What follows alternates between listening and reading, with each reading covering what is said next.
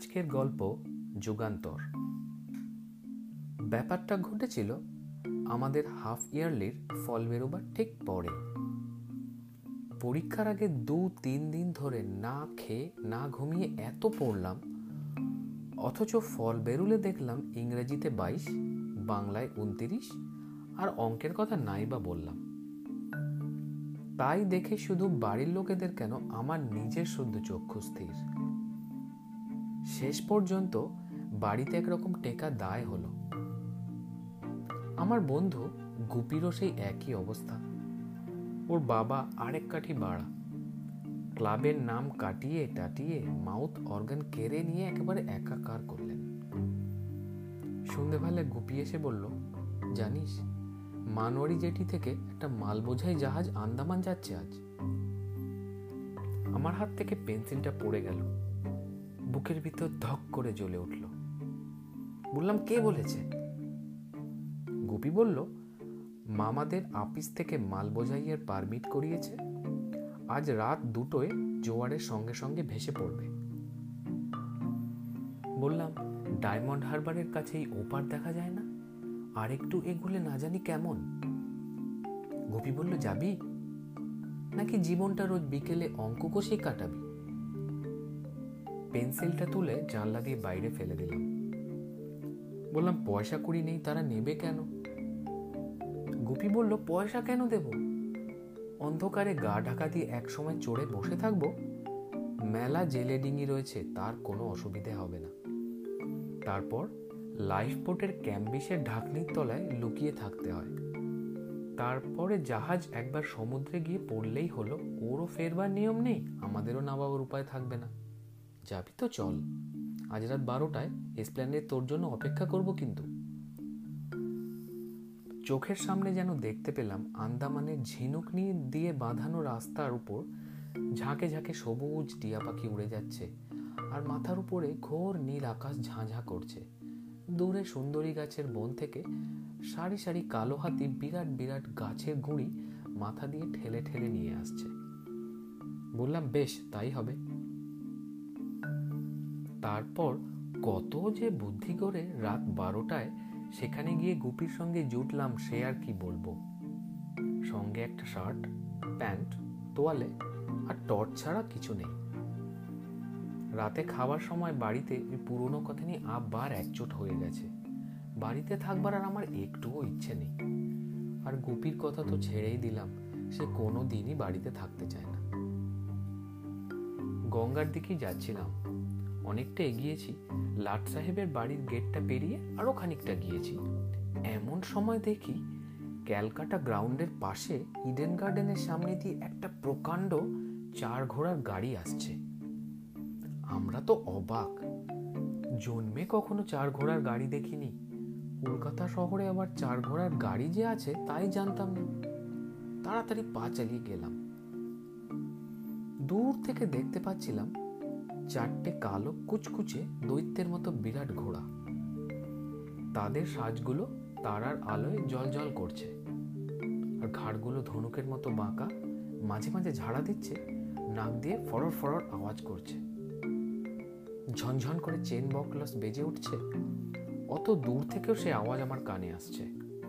ষোলোটা খুর থেকে মাঝে মাঝে স্পার্ক দিচ্ছে, সে না দেখলে ভাবা যায় না। গাড়িটা ততক্ষণে ইডেন গার্ডেনের পাশ দিয়ে বাঁহাতে ঘুরে অ্যাসেম্বলি হাউসের দিকে বেঁকেছে। ওইখানে সারাদিন মিস্ত্রিরা কাজ করেছে, পথে দু একটা ইট পাটকেল পড়ে থাকবে হয়তো। তাতেই হোঁচট খেয়ে সামনের দিককার একটা ঘোড়ার পা থেকে নালটা খুলে গিয়ে সাঁই সাঁই করে অন্ধকারের মধ্যে একটা ভাঙা চক্র এঁকে কতগুলি ঝোপঝাড়ের মধ্যে গিয়ে পড়ল। খানিকটা খুঁড়ের খটাখট চেনের ঝমঝম শব্দ করে আর বারো হাত এগিয়ে এসে বিশাল গাড়িটা থেমে গেল। ততক্ষণে আমরা দুজন একেবারে সামনে এসে পড়েছি, দেখি গাড়ির পেছন থেকে চারজন সবুজ পোশাক পরা, কোমরে সোনারি বেল্ট বাঁধা সইস নেমে পড়ে ছুটে গিয়ে চারটে ঘোড়ার মুখে লাগাম কষে ধরেছে। সামনের দিকে ডান হাতের ঘোড়াটার চোখে সাদা অবধি দেখা যাচ্ছে। আকাশের দিকে মাথা তুলে সে একবার ভীষণ জোরে চি করে ডেকে উঠল। সেই শব্দকারটা চারিদিকে গম গম করতে লাগল। গাড়ির মধ্যে থেকে একজন লম্বা চওড়া লোক নেমে পড়ল। বোধহয় ওরা কোনো থিয়েটার পার্টির লোক, কোনো বিদেশি জাহাজে অভিনয় করে ফিরছিল। কারণ লোকটার গলায় দেখলাম রাজার মতো পোশাক পরা, কিং খাবের মখমলের জব্বা পাজামা, গলায় মুক্তোর মালা, কানে হিরে। আর সে কি ফর্সা, সুন্দর দেখতে? মাথায় মনে হলো সাত ফুট লম্বা হবে। রাজা সাজবাড়ির চেহারা বটে। ততক্ষণে সবাই মিলে অন্ধকারের মধ্যে নালটাকে খুঁজছে। আমাদের দিকে কারও কোনো লক্ষ্য নেই। আমি টপ করে থলি থেকে আমার টর্চটা বের করে টিপতেই দেখি ওই তো ঝোপের গোড়ায় নালটা পড়ে আছে। রূপোর মতো ঝকঝক করছে। গুপি ছুটে গিয়ে সেটি হাতে করে তুলে নিল তখনও একেবারে গরম হয়ে গেছে। নাল হাতে ওদের কাছে গেলাম। এতক্ষণে আমাদের দিকে ওদের চোখ পড়ল। কোথায় পেলি বাপ? ওই তো ওইখানে ঝোপের গোড়ায়। গুপি ঝোপটা দেখিয়ে দিল। বাহ, বেড়ে, আলোখানি তো তো তো ওরাই দিয়েছে বোধ হয় তাহলে আরেকটু দয়া করে ওই দিকে কোথায় কামারের দোকান আছে বলে দে দিকিনি উটি না লাগালে তো আর যাওয়া যাবে না। আমি ভ্যাপা চাকা খেয়ে গুপির দিকে তাকালাম। কামার কোথায় পাবো? গুপি বললে, চলুন, আগে একটা সাইকেল মেরামতের দোকান আছে, তাদের আমি চিনি। তারা মনে হয় করে দিতে পারবে। তাহলে ওঠ বাপ, ওঠ, আর সময় নেই। দুজনে গাড়ির মধ্যে ভদ্রলোকটির পাশে উঠে বসলাম। মখমলের সব গদি থিয়েটারের লোকের আছে বেশ। আর ভুরভুর করছে আতরের তামাকের গন্ধ। ভদ্রলোকের সঙ্গে মেলা দলিলপত্র রয়েছে দেখলাম। গুপি বাতলিয়ে দিল।